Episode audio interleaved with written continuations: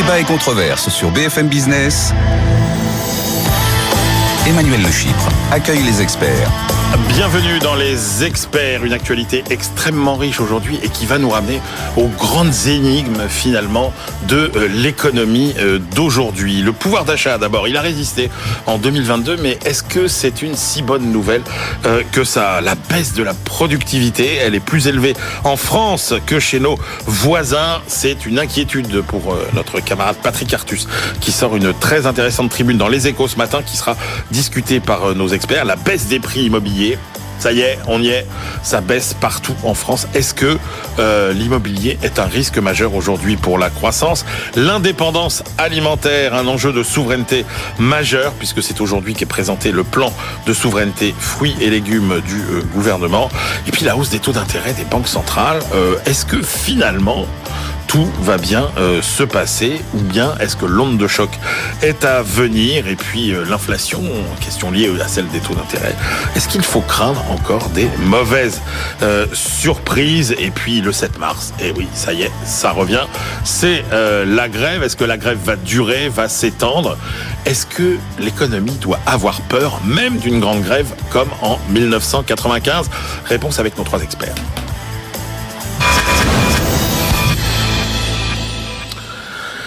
Ils sont trois aujourd'hui, comme de coutume. Guillaume Dard. Euh, bonjour Guillaume. Bonjour Emmanuel. Président de Montpensier Finance et vice-président de l'AFG, l'Association française de gestion. Éric Chanet. Bonjour. Bonjour Emmanuel. Conseiller économique de l'Institut Montaigne, ancien directeur des économiques euh, d'AXA et de Morgan Stanley pour l'Europe. Éric, c'est bien ça? C'est ça. Et Guillaume Richard, le PDG et fondateur de la société de services à domicile WeCare. On commence, messieurs, avec, alors, est-ce que c'est une bonne nouvelle ou pas euh, Cette résistance du pouvoir d'achat? Alors si on prend globalement, c'est plus 0,2 en 2022. Si on prend par unité de consommation, donc euh, parce qu'il s'approche le plus peut-être des ménages, moins 0,2. Bon, en gros, il a résisté malgré une inflation de plus de 5%.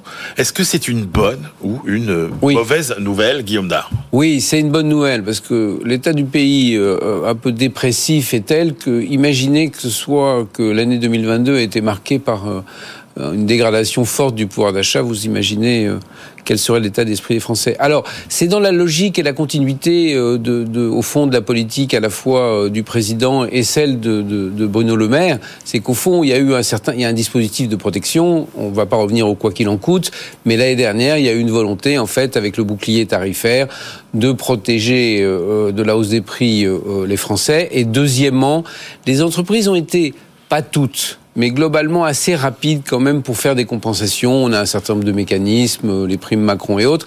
Et donc, justement, Guillaume Dard, est-ce que c'était bien utile de dépenser autant d'argent public? Est-ce qu'on peut admettre l'idée qu'en cas de choc économique, bah, les ménages doivent quand même en supporter une Je vois bien le point auquel vous voulez en venir, mais simplement, il y a, de toute manière, c'est un principe euh, français d'une certaine gradualité. Généralement, on est les derniers à entrer très fortement en récession et on est les derniers à en sortir complètement. Donc, euh, on n'est pas anglo-saxon, c'est comme ça que marque le mécanisme français et ça correspond euh, à la psyché française. Hein. Donc, il fallait l'atténuer. Quelles vont être les conséquences? Est-ce qu'on va avoir un décalage euh, dans les mois à venir? Peut-être, peut-être, peut-être que les, la, la, montée des prix euh, de l'alimentaire, on, on, va le souffrir. Pour pour ce qui est des prix de l'énergie, de toute manière, on n'en sait rien puisque c'est globalement un marché mondial.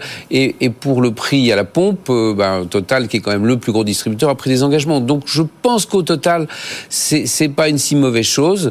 Si vous voulez nous lancer sur le sujet, est-ce qu'on dépense, il y a trop de dépenses publiques en France? Là, évidemment, la réponse est oui. Est-ce qu'il y a trop de dettes? Oui la question, Eric Chanet, c'est est-ce que euh, finalement, euh, on n'est pas en train de retomber dans le travers français, qui est de vouloir à tout prix protéger les ménages de tous les chocs économiques, euh, au risque de dépenser de l'argent public?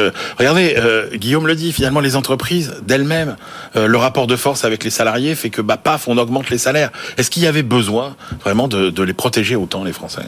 Alors, je pense comme Guillaume que c'est une bonne nouvelle et je comprends votre inquiétude, Emmanuel, mais il faut essayer de revenir à la raison économique pour laquelle ce gouvernement a limité, en les subventionnant, hein les augmentations des prix d'énergie. Ça tient au fait que dans notre pays, les salaires courent très vite après l'inflation. Mais nous sommes maintenant dans une zone monétaire. On est en concurrence avec les Allemands, les Italiens, les Espagnols, etc. Et donc, si on avait laissé les prix de l'énergie en 2022 monter autant que Poutine les avait fait Ah, vous y monter. croyez, vous, à la boucle prix Ah salaire ben, j'y crois très très certainement, oui. Les salaires auraient suivi inévitablement. Ah ouais.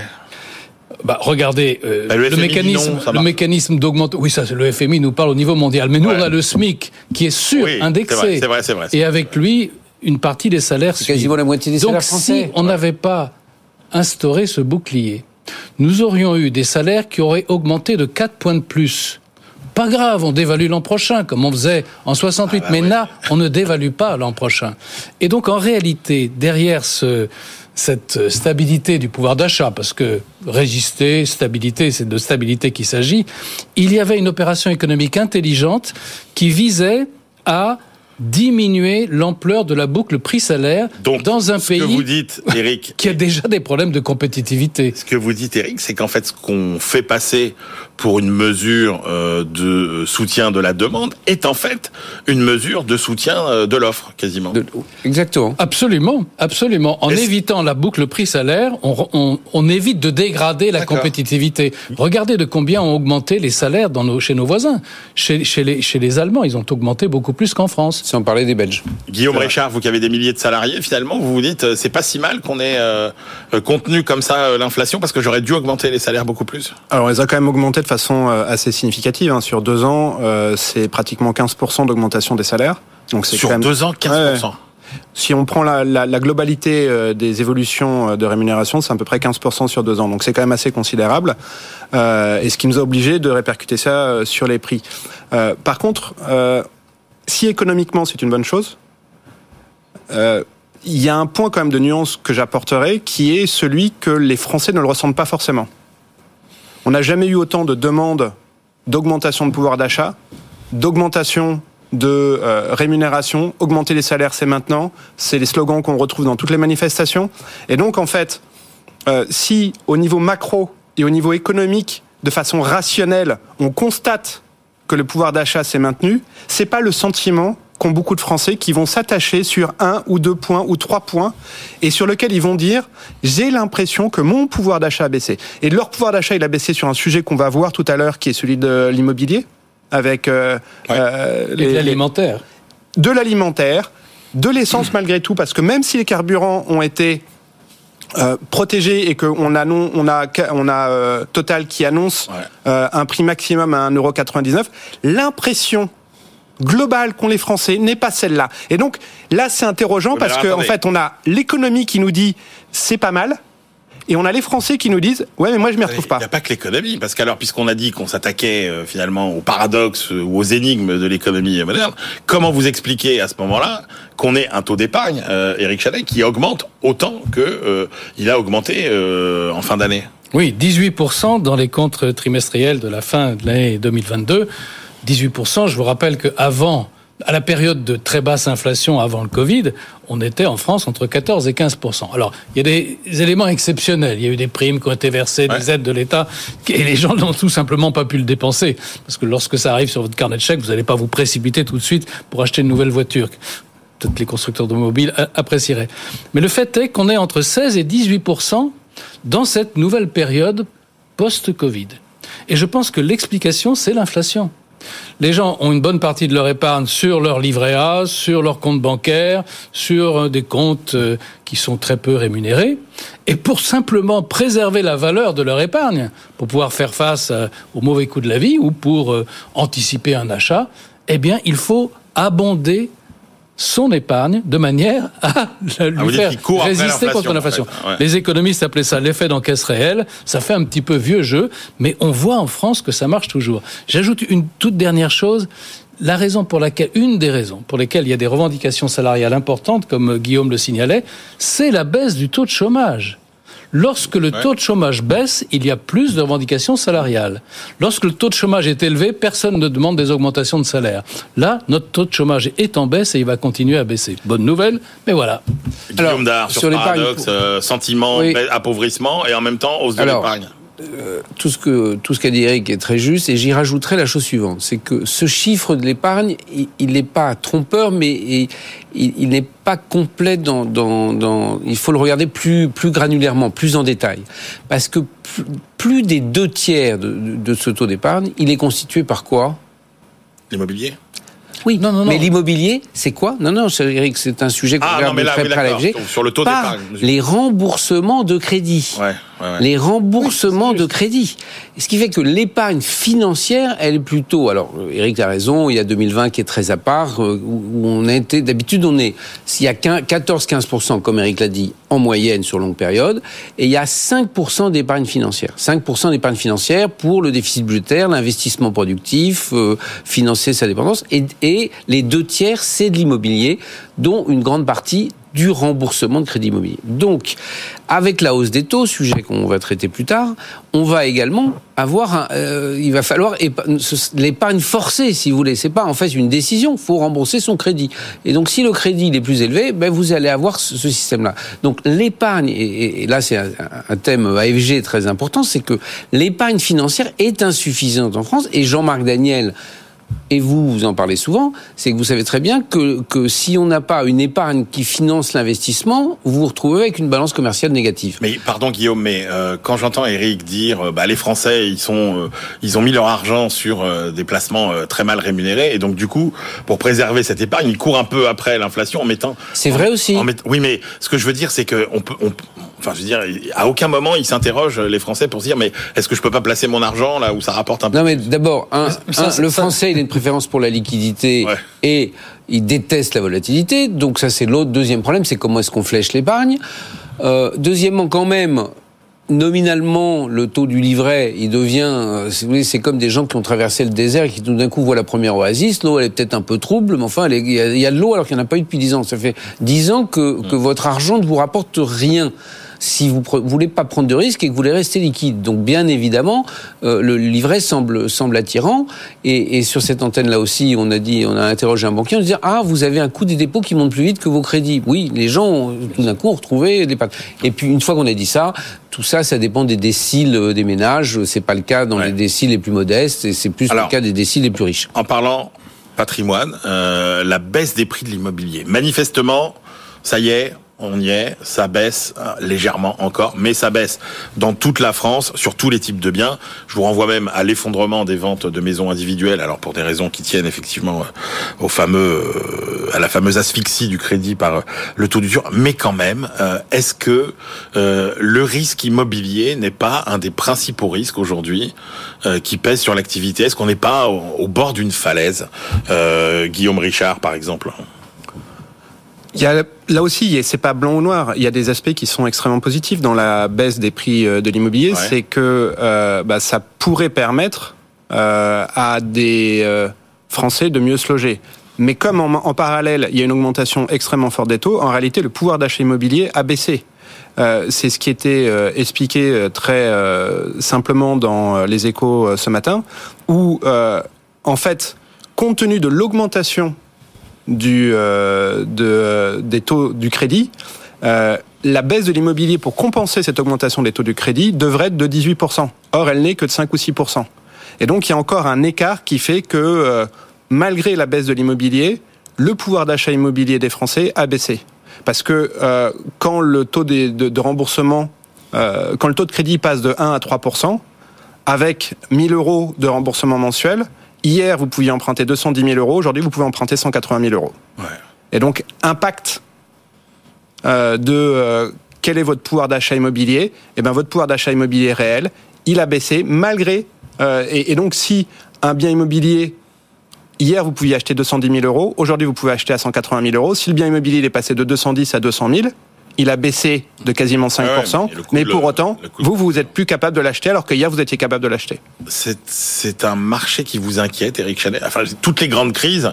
euh, Et les vraies crises durables, profondes, celles qui entraînent toujours aussi euh, euh, crise souvent du système bancaire, du crédit, c'est quand même les crises immobilières. Est-ce qu'il y a un vrai risque ou pas aujourd'hui? Alors, ça, ça c'est la question euh, des bulles Ouais. de prix. Et lorsqu'il y a une bulle, elle finit par éclater. Et vous avez complètement raison, Emmanuel, dans l'histoire économique, ce sont toujours Ouais. les, enfin je parle pas des guerres, les bulles immobilières qui ont engendré des catastrophes. Et 2008, c'était une crise immobilière. Rappelons-nous ce qui s'est passé aux États-Unis avec les subprimes. Alors, je ne crois pas du tout qu'on en soit là.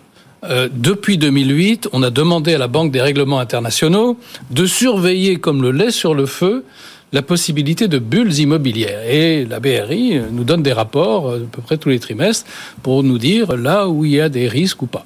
Et de ce que je comprends, euh, nous ne sommes pas dans une situation de, de risque de crack immobilier dû à la hausse des taux d'intérêt Ouais. qui viendrait crever des actifs trop élevés. Mais il y a autre chose, il faut mettre les pieds dans le plat, Emmanuel. Les banques centrales ont pour rôle de lutter contre l'inflation. Ouais. Elles ont été très lentes à prendre leur travail au sérieux parce qu'elles pensaient que c'était temporaire et ça ne l'est pas. Et maintenant, elles remontent les taux d'intérêt.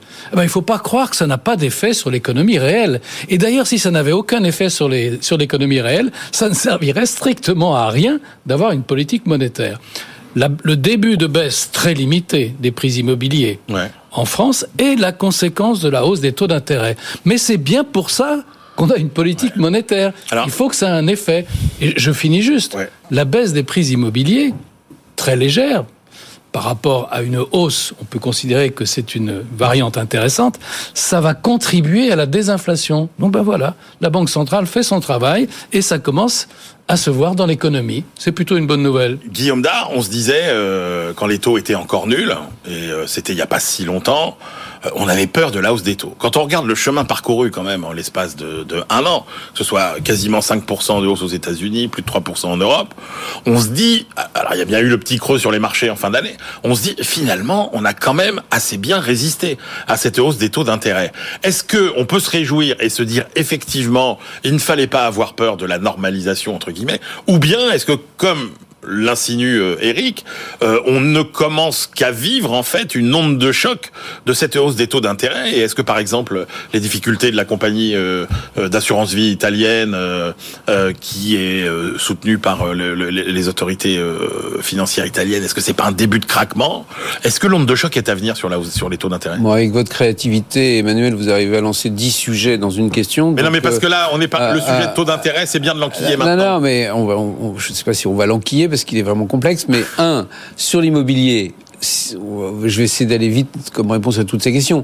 C'était pas bon pour la France que, le, que, que le, les prix d'immobilier montent comme ça. Pourquoi ils ont monté comme ça? Parce que les taux étaient tellement bas que tout le monde avait envie d'emprunter.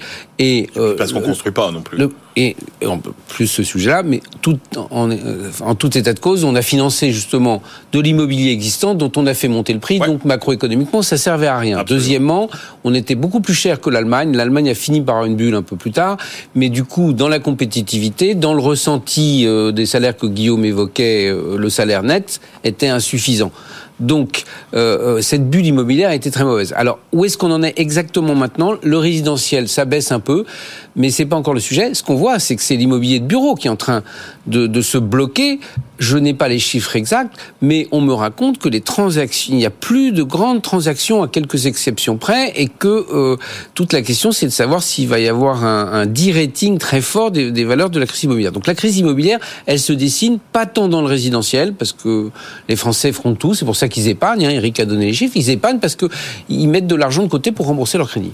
Mais mais dans plein de pays au monde, là, on a eu des bulles immobilières. Je sais pas ce que la BRI a fait à Vancouver. Je sais pas ce qu'elle a fait à San Francisco. Je sais pas euh, euh, ce qu'elle a fait en Nouvelle-Zélande, euh, où les prix, ou en Australie, où les prix quand même ont triplé depuis 2008 dans toutes ces zones-là.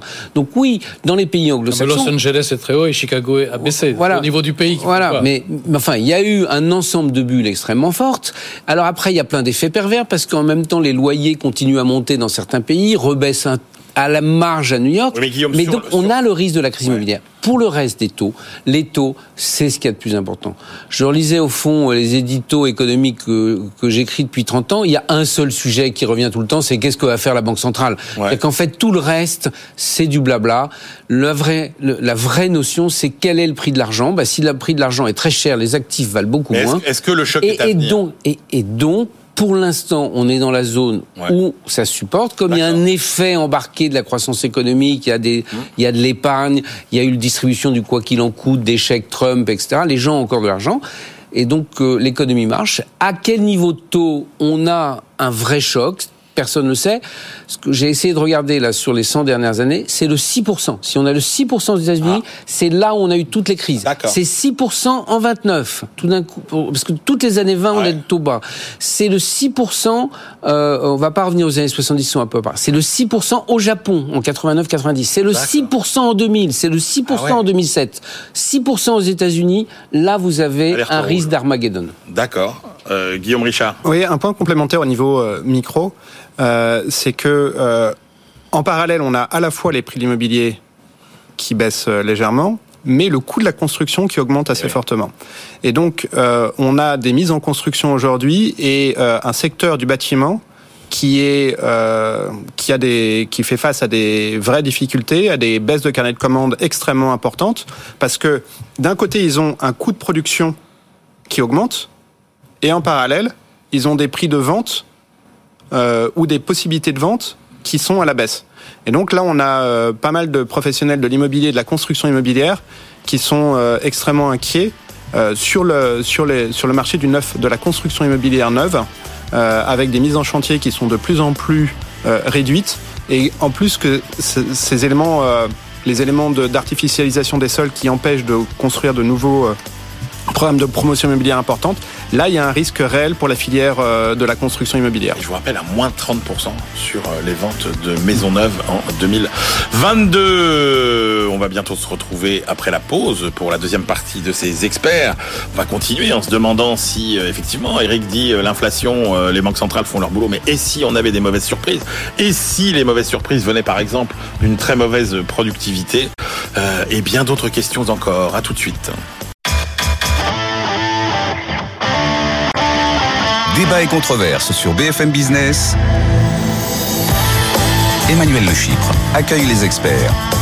On se retrouve pour la deuxième partie des experts avec nos trois invités du jour. Guillaume Dard, le président de Montpensier Finance et vice-président de l'AFG. Éric Chanet, conseiller économique de l'Institut Montaigne. Et Guillaume Richard, PDG et fondateur de la société de services à domicile euh, WeCare. Euh, L'inflation, alors Éric Chanet nous disait il y a quelques instants, bah oui, les banques centrales, elles font bien euh, leur boulot quand même. Euh, alors, d'un côté, on se dit, tout ce qu'a tout ce qui a fabriqué euh, l'inflation euh, et qui l'a poussé au niveau actuel, enfin, dire, tout est en train de baisser. Euh, les matières premières, les métaux, les mat euh, le prix du fret, les semi-conducteurs, le pétrole, le gaz. Donc on se dit ça y est, en fin d'année, on va être revenu à 3%.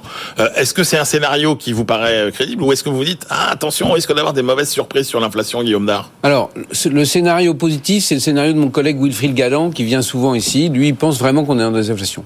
Moi, j'ai pas de scénario privilégié, mais j'ai quand même, je me pose des questions, parce que vous connaissez la fameuse euh, expression sur euh, le dentifrice qui sort du tube, c'est-à-dire l'inflation, une fois qu'elle est partie, comment est-ce qu'on la remet dans le tube Ouais. Et comme on l'a dit ici, Copyright Jean-Claude Trichet. Jean-Claude Trichet, et, et il faut ren- et renrouler le tube. On n'a qu'un instrument, c'est les taux d'intérêt, donc c'est pas facile. Donc il y a un précédent qui, on l'espère bien, ne s'appliquera pas qui est celui des années 70, où tout au long des années 70 jusqu'à Paul Volcker, eh bien, la Fed se trompe en permanence et l'inflation repart. Elle repart. Parce qu'une fois, il y a d'abord la crise du, du pétrole, mais ensuite, c'est parti. Alors, il y avait un autre contexte démographique, les baby boomers, on est, on est dans un sujet différent. Mais ceci étant dit, c'est une question à laquelle personne ne peut, en tout cas, moi, je mettrai pas ma main au feu que la désinflation est sûre. Et c'est la question majeure parce que ce serait le game changer. Et vous avez vu les chiffres chinois ce matin qui sont bons, bah, ça repart en Chine, tant mieux. Ça va peut-être que sur les matières premières qui, qui sont euh, qui ont, qui ont baissé depuis le début de l'année effectivement, ça peut faire repartir aussi les choses. Alors il y a la bonne nouvelle, c'est les goulots d'étranglement sont terminés. Euh, la bonne nouvelle, c'est qu'on l'hiver est, est presque passé, pas Ouais. tout à fait, il fait froid aujourd'hui, mais enfin euh, les inquiétudes sur les approvisionnements ont diminué. Hum. Mais euh, on peut pas dire que le, le conflit, enfin que l'agression russe soit terminée en Ukraine. Alors un point quand même, Eric Chanet, euh, parce que effectivement, bah, l'inflation, elle dépend aussi euh, de ce qu'on a sous le moteur entre guillemets, donc de notre croissance potentielle. Et finalement, on a euh, ce matin Patrick Artus, qu'on connaît bien ici, qui signe une tribune inquiète sur l'évolution de la productivité en France et qui dit mais la productivité en France, elle recule davantage que dans les autres euh, pays. Alors il dit oui, il y a un tiers qui vient du recul de la durée du travail, par exemple, mais il y a une partie où il dit euh, il y a le fait que finalement il y a un désengagement euh, des Français vis-à-vis du travail.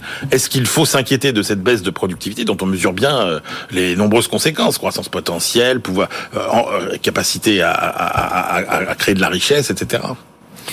Oui, alors je pense qu'il n'y a pas de lien avec l'inflation. Ah bon? Parce que le lien, il est entre la productivité et les salaires. Ouais. Si les salaires, comme c'est le cas sur le long terme, suivent plus ou moins la productivité, bah ma foi, ça ne fait pas plus d'inflation ni moins d'inflation. Oui, mais ce que dit Patrick, c'est qu'en fait là, les boîtes augmentent oui, ça, davantage les salariés oui, oui, parce qu'elles veulent garder bah, euh, encore plus des salariés un peu oui. euh, réticents. quoi. D'accord, mais, mais ça c'est quand même c'est conjoncturel. Mais le sujet de la productivité, il est complètement essentiel bah oui. pour le bien-être du pays. Dire, tout le monde voudrait bénéficier des largesses de, de la société, mais si la société ne génère pas un surplus par des gains de productivité, ouais. il n'y aura rien à redistribuer. Et ceci nous conduit dans une société où la seule manière d'en avoir plus, c'est Pierre le prend à Paul. Ouais. Et donc une société de discorde, une société d'affrontement. La productivité, et c'est là où les décroissantistes euh, ont un raisonnement que je trouve euh, à la limite du criminel pour une société, quand il n'y a pas de gain de productivité, c'est le règne des meutes de loups. Donc le problème que pose Patrick est essentiel, pas pour l'inflation, mais pour l'avenir du pays. Alors dans les facteurs qu'il cite, il y en a un dont je ne sais pas s'il le, le souligne suffisamment, qui est un facteur paradoxalement positif. C'est la baisse du taux de chômage. Ouais. Et ça, c'est une des grandes réussites de la politique économique d'Emmanuel Macron, mais aussi de ses deux prédécesseurs, parce que les réformes sur le marché du travail, c'est des choses qui se font sur le long terme. La baisse du taux de chômage, c'est pas qu'on embauche plus d'ingénieurs qui étaient au chômage, non, c'est que sont employés des gens qui n'étaient pas et qui ont une faible productivité. Et ça, c'est une très bonne nouvelle. Il vaut beaucoup mieux qu'ils travaillent plutôt qu'ils soient rémunérés par les allocations chômage. Mais ceci aboutit inévitablement, toute chose égale d'ailleurs, à une baisse de la productivité. Donc une partie du ralentissement de la productivité en France est une bonne nouvelle. Ouais. Si nous avions le taux de chômage américain ou allemand, immédiatement notre productivité, cette arithmétique, serait plus faible et ça n'aurait aucune euh, valeur sur la productivité elle-même. Là où je suis plus inquiet que Patrick, c'est qu'il y a beaucoup d'indicateurs convergents qui nous montrent qu'il y a un déficit de formation technique et scientifique dans notre pays qui est en train de s'aggraver. Euh, C'est tout à fait extraordinaire que les enfants ukrainiens qui arrivent dans des écoles françaises sont bien meilleurs en maths Ouais, que leurs petits camarades, y compris les meilleurs des petits camarades dans les meilleurs lycées. Et cette, euh, cette, cette érosion du capital humain scientifique et technologique, ce n'est pas seulement de la moyenne, il s'agit aussi des meilleurs. Il y a une baisse du capital. Quand il y a une baisse du capital humain, du savoir, il y a inévitablement une baisse de la productivité ou un ralentissement, une baisse de sa croissance. En réalité, c'est plutôt de ça qu'il s'agit. Et là, comment faire? Eh bien, il faut s'attaquer à bras le corps sur la question de la formation scientifique et technologique. C'est pas simplement la question d'avoir envie ou pas de travailler. C'est d'avoir la question, c'est la question d'avoir les moyens de, de travailler d'une manière efficace. Deux ans de décalage, hein, les petits Ukrainiens. Ceux qui étaient, ceux qui sont arrivés, qui étaient en cinquième, en fait, euh, les tests montraient qu'ils avaient le niveau de nos petits Français de, de troisième.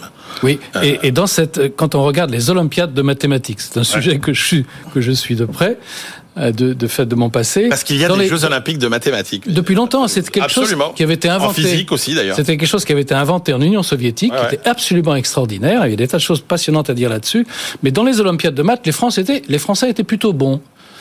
Eh bien, ça fait maintenant une dizaine d'années, donc on parle des meilleurs là, des Ouais. meilleurs lycéens. Il y a une dégradation. Les Anglais, les Allemands ont résisté. Les pays de l'Est sont bons. Et la France décline dans les Olympiades. Donc vous voyez que le problème n'est pas seulement de la moyenne, il est aussi des meilleurs. Alors Guillaume Richard, vous êtes au cœur vous de toutes ces problématiques, euh, la productivité, euh, la création d'emplois euh, pas trop qualifiés. Euh, quel est votre regard vous sur ce, ce- cette sonnette d'alarme sur le, le niveau de la productivité, l'envie de travailler?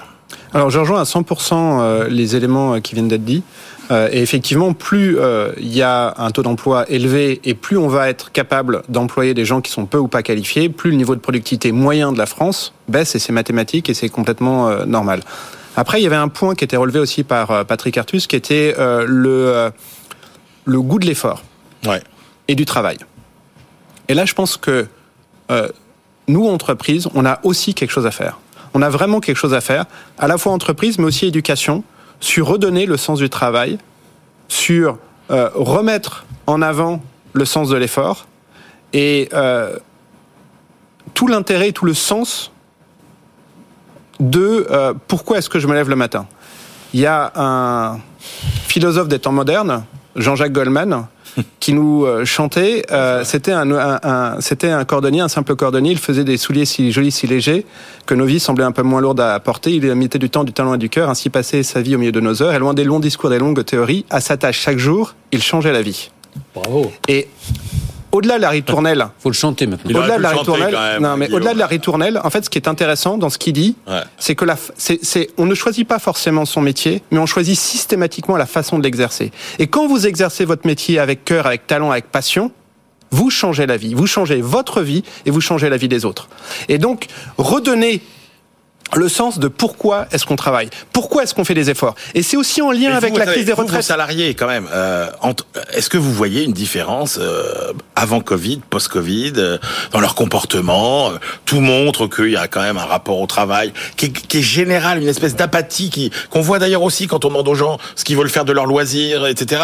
Euh, vous sentez quelque chose ou, vous- ou la grinta, elle est toujours là? Alors, je, je sens quelque chose plus dans les fonctions d'encadrement et administratives Ah oui. que euh, au niveau euh, de nos intervenants. Parce que nos intervenants, ils sont en prise avec le réel. Ils voient l'impact de leurs actions. Ils voient que quand euh, ils accompagnent positivement des personnes âgées, quand ils aident au développement des enfants, ça a un impact positif. Et donc le sens de leur métier, il est évident pour eux. Euh, l'impact de leur effort, l'impact de la qualité de la façon dont ils exercent leur métier euh, se voit immédiatement. Ce qui a parfois moins de sens dans des fonctions administratives ou dans des fonctions de siège. Et c'est là aussi où il faut qu'on réussisse à réenchanter ces métiers, à redonner une prise sur le réel et à, montrer tout l'impact positif que l'on peut avoir quand on exerce euh, son métier avec, avec ce goût de l'effort et ce sens de pourquoi est-ce que je le fais et qu'est-ce que ça permet de changer la vie. Comment est-ce que ça permet de changer positivement ma vie et celle des autres Guillaume Da, et après on va en reparler de vos salariés justement, avec la perspective d'une grève qui risque de, de durer. Tro- Trois points rapides. Un, il faut féliciter Guillaume pour euh, sa volonté, comme il faut féliciter tous les chefs d'entreprise qui essayent effectivement d'insuffler. euh, c'est comme dans le sport, hein, je veux dire, ça dépend des capitaines, des entraîneurs. Il faut vouloir, euh, il faut emmener les, toutes ces équipes avec soi. Bon, ça c'est le premier point. Le deuxième point, c'est que la productivité, c'est bien. Mais il y a aussi la quantité de production, hein, parce que si on, Oui. on réduisait à 10 heures et qu'on a une très bonne productivité, ça Absolument. règle rien sur les problèmes du pays. Donc, le sujet, c'est quand même aussi qu'on revienne un peu dans la moyenne euh, européenne sur euh, le nombre d'heures travaillées. Donc, on a un problème de productivité peut-être, pour tout, je vais pas revenir sur les raisons, mais on a un problème de production. Hein. Donc, euh, 1410 heures annuelles travaillées en France. On est entre 1500 et 1600 chez nos voisins européens. voilà. Donc, on a, Et c'est encore pire si on prend le nombre d'heures travaillées par habitant. voilà. Où là, on est à 600 et quelques, qui, est- qui est encore pire Bon. que les autres. Troisièmement, on est au cœur du paradoxe français, c'est-à-dire qu'on veut, à juste titre, un modèle social protecteur, et que quand ce modèle social devient très protecteur, l'incitation à l'effort individuel, quel que soit l'effort du capitaine ou de l'entraîneur, il diminue. Et surtout, il a un effet pervers, c'est que le salaire net est trop faible. Et là, on revient à des points que Guillaume avait évoqués. Les gens se trouvent pas assez payés, non pas que l'entreprise, au total, ne les paye pas assez en termes de, de coûts. Enfin, c'est, ça fait 15 ans qu'on le répète, mais je pense qu'on arrive à ce moment-là. C'est-à-dire qu'on arrive au moment où les gens disent, mais enfin, enfin, il y a une expression, je peux même pas la dire en français parce que ce serait trop, euh, ça ne passerait pas, mais if you pay peanuts, you get monkeys. Hein, si, si vous payez pas les gens, il y a une Or, les entreprises payent les gens, mais le salaire net, il est très faible. Le travail est trop cher pour les entreprises, mais ne rapporte pas assez pour les salariés. Et, et on est au cœur du sujet. Et donc, bien évidemment que vous désincitez. euh, Enfin, c'est ce qu'on a vu euh, dans tous les pays euh, communistes. C'est-à-dire que les gars, je sais plus qui, quel était, Eric va le retrouver, ils disent, bah, ils font semblant de travailler, on fait semblant de les payer. On fait semblant de les payer, ils font semblant de travailler. Et donc, c'est ça le risque. C'est qu'on est à la limite, on le sait, de notre modèle, qu'on ne peut pas aller tellement plus loin dans le modèle social en distribution. On y tient, on veut garder. Mais enfin, on comprend bien que si on produit pas plus, et que on remonte pas le salaire net par rapport au brut, bah ça passera pas et, et on va s'argentiniser. C'est ce que Beria pensait avant d'être exécuté. Ouais. Rappelez qui était Beria, Eric, parce qu'il faut le faire. Le chef du KGB. Voilà. Et qui voulait la réforme économique de l'Union soviétique. Ouais. Alors justement, Guillaume Richard, vous avez commencé à parler de vos intervenants et de vos salariés. Moi, je voulais qu'on s'interroge sur l'impact euh, de la de la grève. Alors, journée de grève le 7 mars, euh, grève générale, avec des intersyndicales dans beaucoup de secteurs qui appellent à une grève reconductible. Et donc, on se dit finalement, le scénario qui risque de se rejouer, c'est le scénario des trois semaines de grève de 1995, notamment dans les dans les transports. Et là, quand on regarde l'impact que ça avait eu,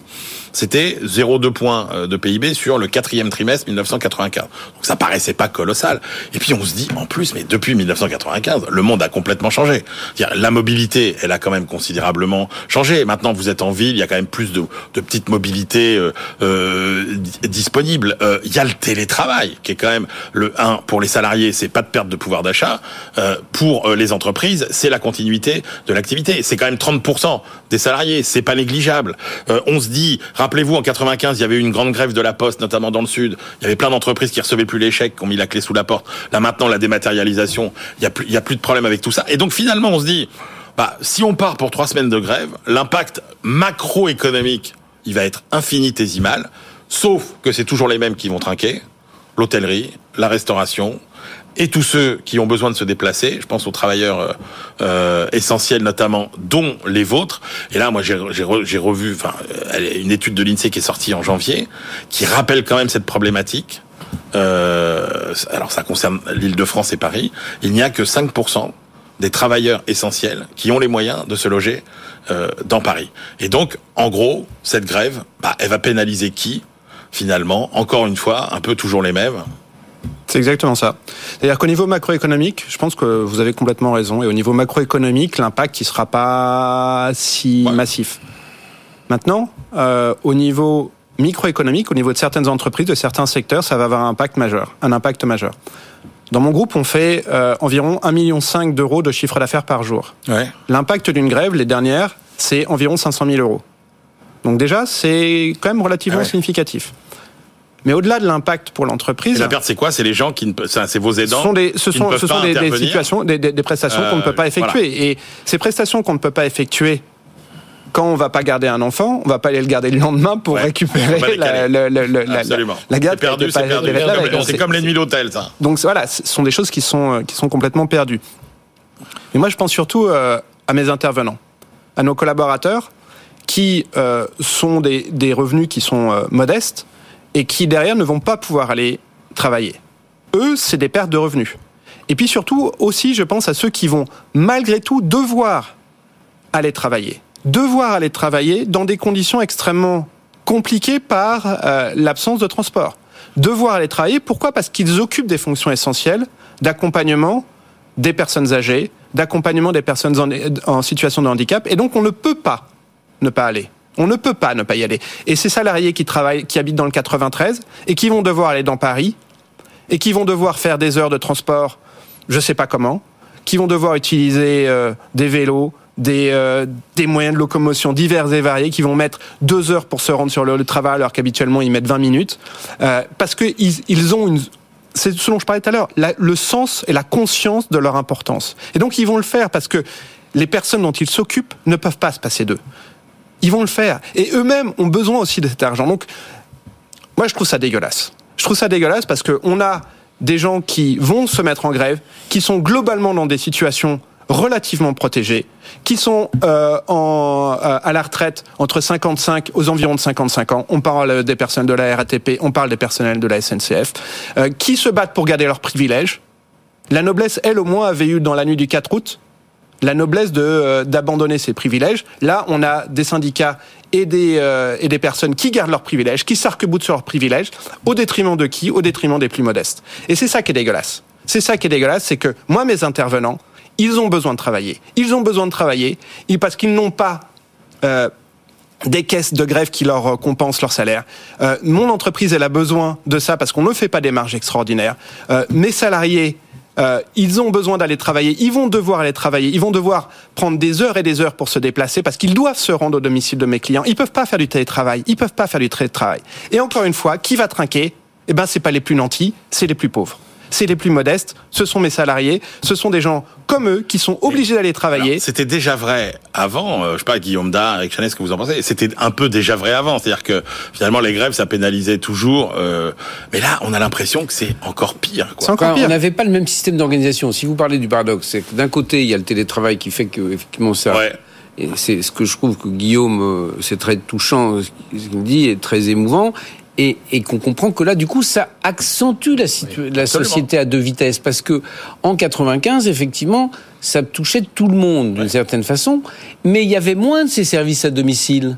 C'était plus familial. Donc, on a une société qui est maintenant basée pour d'abord qui a vieilli, donc il y a beaucoup plus de sujets de, de euh, les femmes travaillent davantage, donc euh, s'occuper des petits enfants euh, et s'occuper des, des, des, Il y a une des... continuité de service qui est beaucoup plus importante. Voilà. Et, et, donc je pense que c'est ça la grande différence. Je, je, je pense que c'est le drame humain que vient très bien de souligner Guillaume. Il, il est différent. C'est-à-dire que euh, au fond, entre guillemets, ceux qui veulent attaquer ne vont pas être pénalisés et, et on va on, on, va pénaliser ceux qui ne voudraient probablement pas attaquer. Euh, J'espère bien dans leur fort intérieur.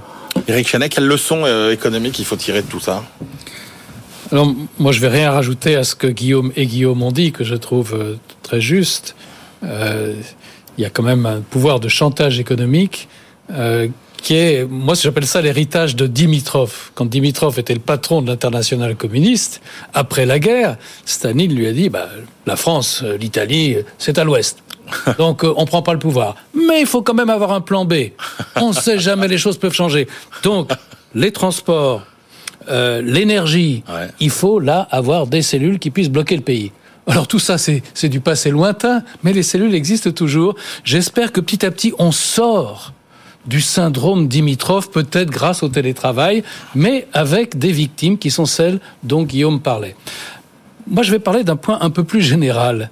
C'est que quand le taux de chômage baisse, c'est précisément lorsque le taux de chômage baisse, qu'il y a plus de revendications oui, et que la probabilité de mouvements sociaux est plus élevée, oui, indépendamment de la, de la, de la réforme parce des que retraites. la colère l'emporte sur la peur. Voilà, exactement. Quand on est à 11% de taux Ouais. de chômage, ben, voilà, La peur de perdre on son fait un petit peu attention. Alors, ceux qui font grève, eux, ce n'est rien à voir. Hein. C'est pour garder les régimes spéciaux, c'est pour euh, garder leurs privilèges.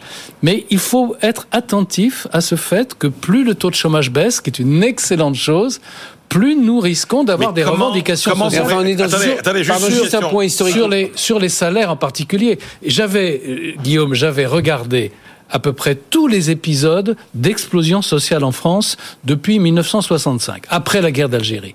C'était toujours dans des périodes de Ouais. haute conjoncture. Et donc voilà, nous ne sommes pas vraiment en haute conjoncture, mais toutes les entreprises, les enquêtes de l'INSEE du mois de février le confirment, se plaignent de difficultés de recrutement. Ouais. Quand il y a des difficultés de recrutement, ça donne plus de pouvoir de négociation. Donc moi, je dirais que c'est pas tant ce type de grève générale auquel je ne crois pas et euh, qui est du passé. C'est plutôt le risque, euh, qui n'est pas forcément une mauvaise chose, de revendications salariales qui, elles, vont durer plus longtemps que le mouvement contre les retraites. C'est un bon point et je vais remonter encore plus loin qu'Éric puisque je vais remonter à, à 1920. Et, mais c'est dans la, la logique qu'il a évoquée, c'est-à-dire que c'est dès 1920 où le débat sur le, le service minimum des transports se pose. On ne l'a jamais tranché. On n'a jamais réussi à le trancher. C'est il y a un refus euh, dans la psyché française. Ce, ce, ce droit de grève, même dans les fonctions vitales, est très très difficile à, à remettre en cause. On termine, messieurs, avec euh, le plan de souveraineté fruits et légumes qui est présenté aujourd'hui. Euh, prise de conscience peut-être euh, depuis la crise sanitaire, un retour finalement de la nécessité de produire nous-mêmes. Et là, on se dit quand même sur l'alimentation, on touche peut-être le vrai point. Est-ce que les médicaments, c'est le vrai sujet? C'est pas sûr. Mais est-ce que quand même l'indépendance alimentaire? Alors, quelques chiffres quand même moi, qui, m'ont euh, sidéré. Alors on sait, hein, près de la moitié du poulet, des fruits et des légumes consommés en France euh, sont importés. Plus inquiétant, euh, depuis 2018, euh, pour la première fois depuis la guerre, les échanges de produits agroalimentaires de la France avec l'Europe sont déficitaires. Depuis 2011, nos exportations agroalimentaires vers l'Union européenne, plus 2%. Les importations, plus 25%. Si vous regardez les surfaces des vergers pour les principaux fruits, abricots, cerises, pêches, prunes, poires, on est à moins 40% entre 2000 et 2016. C'est un effondrement de notre production euh, agricole.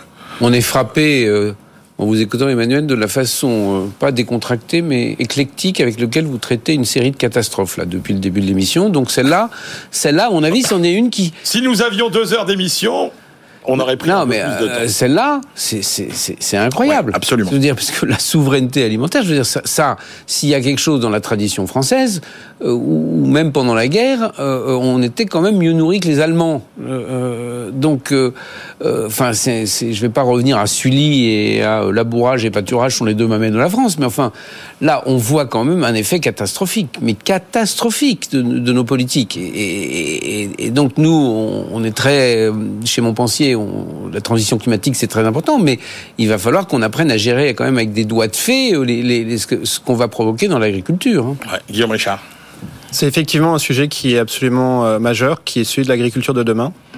Euh, effectivement, il y avait un, un, un programme euh, européen qui euh, s'appelait Food for Fork, je crois, et qui euh, prévoyait euh, de d'accroître les contraintes au niveau écologique sur la production avec une baisse extrêmement forte des, des produits phytosanitaires et l'utilisation d'engrais et autres, ce qui était très certainement euh, positif euh, pour l'écologie, mais qui avait euh, en impact une baisse de 18% de la production agricole. Et qui conduisait, qui aurait conduit en fait l'Europe, qui était aujourd'hui dans une situation excédentaire de production, vers une situation déficitaire et donc à importer. Et on peut se dire, bah, pourquoi pas, ok, on est riche, on peut importer des denrées alimentaires. Mais si on importe des denrées alimentaires et on exporter, l'impact, en fait, il va se reporter sur qui? Bah, Sur les pays euh, les plus pauvres, où là, il va y avoir une explosion du coût des denrées alimentaires, et donc explosion de la pauvreté, donc explosion euh, de euh, l'évolution, enfin de, de, la, de, la, migration démographique vers euh, des pays des pays plus riches. Et donc déstabilisation mondiale qui peut être provoquée par à la base quelque chose qui est extrêmement positif, qui est se dire il faut qu'on produise avec une un, avec une conscience écologique plus importante et des produits biologiques. Très, ok, très bien. Mais il faut en même temps avoir cette autosuffisance alimentaire parce que sinon, ça peut euh, conduire à des, à des dérèglements euh, politiques majeurs parce que euh, bah, si euh, la base de la base dans la pyramide de Maslow, c'est quand même la, les, les, réponses aux besoins physiologiques de base. Et les besoins physiologiques de base, c'est se nourrir. Et la base de la base, Eric Chanet, euh, c'est-à-dire, oui, bien sûr, les considérations écologiques, mais est-ce que la base de la base, c'est quand même de pas avoir euh, un système agricole productif et compétitif? Ah bah, productif ouais. et compétitif, c'est les points essentiels. Et moi, j'ai je, je, tendance à penser que ce programme, par exemple Food for Fork, de la Commission européenne, est un certain nombre de décisions qui ont été prises en France sont anti-écologiques alors que leur drapeau est écologique. Oui. Pourquoi? Parce qu'on baisse la productivité agricole. Et baisser la productivité agricole, ça veut dire qu'il faut importer. Mais il faut importer de pays dans lesquels il n'y a aucune norme oui, euh, de, de, respect euh, écologique. Et donc, si je regarde, parce que c'est la planète qui compte pour ces choses-là, c'est la quantité d'engrais et de pesticides qui augmentent mondialement à la suite de ce genre de décision. Et donc ceci me fait souhaiter, mais c'est peut-être un vœu pieux, que les politiques de transition vers une agriculture raisonnée soient faites sur une base plus scientifique oui. qu'idéologique. Je, je vais mettre les pieds dans le plat. Les OGM, c'est, ça fait partie des solutions mais qui sont refusés en Europe. Oui, mais ça, c'est pas, c'est pas dans le, c'est pas dans Martine à la ferme, ça. Voyez, non, mais, mais alors relisez, fini, relisez Pascal, qui fait l'ange fait la bête. Qui fait l'ange fait la bête. Voilà, on termine avec Pascal. Merci beaucoup à nos trois experts du jour, Guillaume Dar, Eric Chanet, Guillaume Richard. On se retrouve demain pour une nouvelle édition des experts.